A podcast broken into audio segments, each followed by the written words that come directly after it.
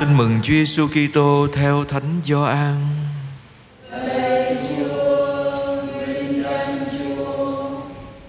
Khi ấy Chúa Giêsu phán với đám đông rằng: Chính ta là bánh ban sự sống. Ai đến với ta sẽ không hề đói, ai tin vào ta sẽ không hề khát bao giờ. Nhưng ta bảo các ngươi rằng, các ngươi đã thấy ta, nhưng các ngươi không chịu tin. Những ai cha đã ban cho ta sẽ đến với ta. Và ai đến với ta, ta sẽ không xua đuổi ra ngoài. Bởi ta từ trời xuống không phải để làm theo ý ta, nhưng để làm theo ý đấng đã sai ta. Vậy ý của cha, đấng đã sai ta là hệ sự gì người đã ban cho ta, ta chẳng để mất, nhưng ngày sau hết ta sẽ cho nó sống lại.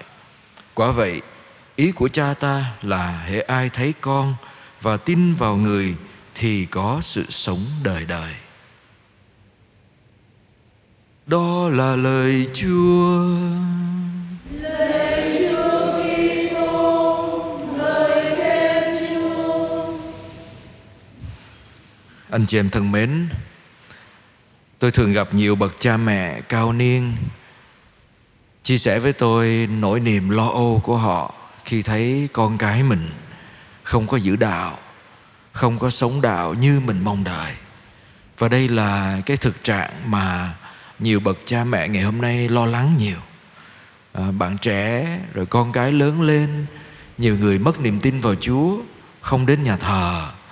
Rồi thậm chí không có giữ đạo không sống đạo thậm chí lỗi đạo thậm chí ly dị và nhiều cái đời sống khác mà làm cho các bậc cha mẹ lo âu và thậm chí buồn đau khổ thưa anh chị em.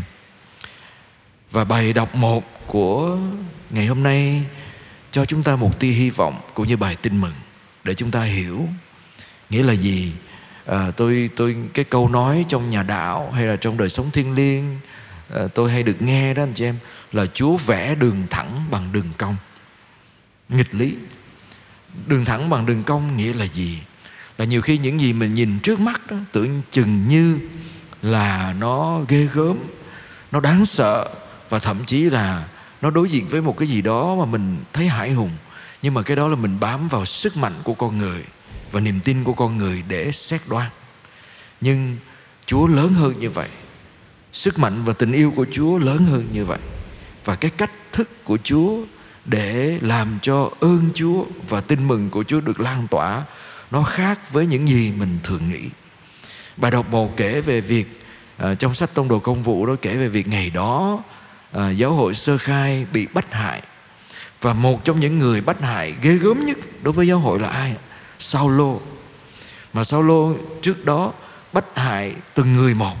Ai mà tin đạo tin vào Chúa Giêsu sẽ bị bắt hại. Và ông tới từng nhà một để lôi những người đó ra để xử. Nhưng mà anh chị em biết sau đó Saulo là ai? Chính là thánh Phaolô là vị tông đồ của dân ngoại rồi kế đến, vì bị bắt hại như vậy, những người tin vào Chúa họ phải chạy trốn. Và giáo hội sơ khai, những người tín hữu đầu tiên đó họ chạy trốn sang các làng mạc khác, các thành phố khác. Mà khi họ chạy trốn, họ đem theo cái gì ạ? Họ đem theo niềm tin của họ. Và họ lan truyền tình yêu Chúa, loan tin mừng khi họ chạy trốn. Nhờ cuộc bắt hại mà tin mừng được lan tỏa ra nhiều hơn và ngay cả cái người bắt hại sau này là người loan báo tin mừng mạnh mẽ nhất là người mà là vị tông đồ của dân ngoại giúp cho biết bao nhiêu người được hoán cải được gặp gỡ chúa. Từ cái dấu hiệu đó chúng ta nghiệm ra điều gì cho anh chị em? Không có gì đối với chúa mà chúa không làm được. Ngay cả những người mà tưởng chừng như bắt hại không tin vào Chúa Giêsu, không tin vào Chúa đó, Chúa cũng có thể làm cho người đó trở nên khí cụ loan báo tin mừng mạnh mẽ nhất. Ngay cả cái biến cố bị bắt hại, bị bắt bớ đó cũng có thể là cơ hội để lời Chúa được loan báo. Từ đó chúng ta hiểu ra giáo hội chúng ta cũng là như thế đó anh chị em.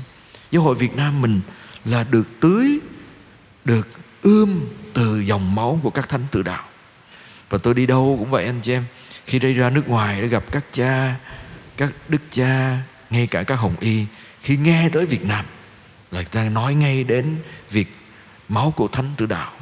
Ta nhắc đến các thánh tử đạo ở Việt Nam, ta nhắc đến Đức hồng Y Thuận là tấm gương của những người bị bắt hại. Nhưng mà qua đó để chúng ta hiểu được rằng chúng ta được ơn của các ngài. Cuộc bắt hại tưởng chừng như ghê gớm đó lại là một cơ hội để chúng ta tin vào Chúa rồi chúng ta quay lại với gia đình mình, với những biến cố trong gia đình mình. Những người bỏ Chúa, những người xa Chúa, những người tưởng chừng như quay lưng lại với Chúa và thậm chí cả những người chống lại Chúa.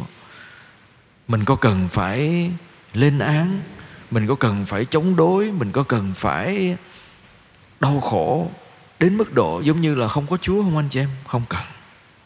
Mình tin rằng nếu mình trung thành với Chúa, trong đời sống cầu nguyện mình cầu nguyện cho họ và mình cũng tin rằng Chúa sẽ có cách để đưa họ đến với Chúa và biết đâu được trong những biến cố đó, trong cuộc đời của họ và trong gia đình của mình đó, có thể là cơ hội để loan báo tin mừng. Chúa sẽ dùng cách này, cách khác để đem mọi người về với Chúa. Tại sao vậy? Vì Chúa Giêsu đã nói, tất cả những ai mà Chúa Cha đã ban cho tôi trong bài tin mừng đó tôi sẽ không để mất bao giờ. Một khi đã được ban cho Chúa và Chúa Cha trao phó mọi sự trong tay Chúa Con. Nghe tất cả những ai là gì? Là tất cả, cả thế giới này, cả vũ trụ này. Chúa đang làm, Chúa vẫn làm và Chúa đã làm để hướng tất cả quy về Chúa mà thôi.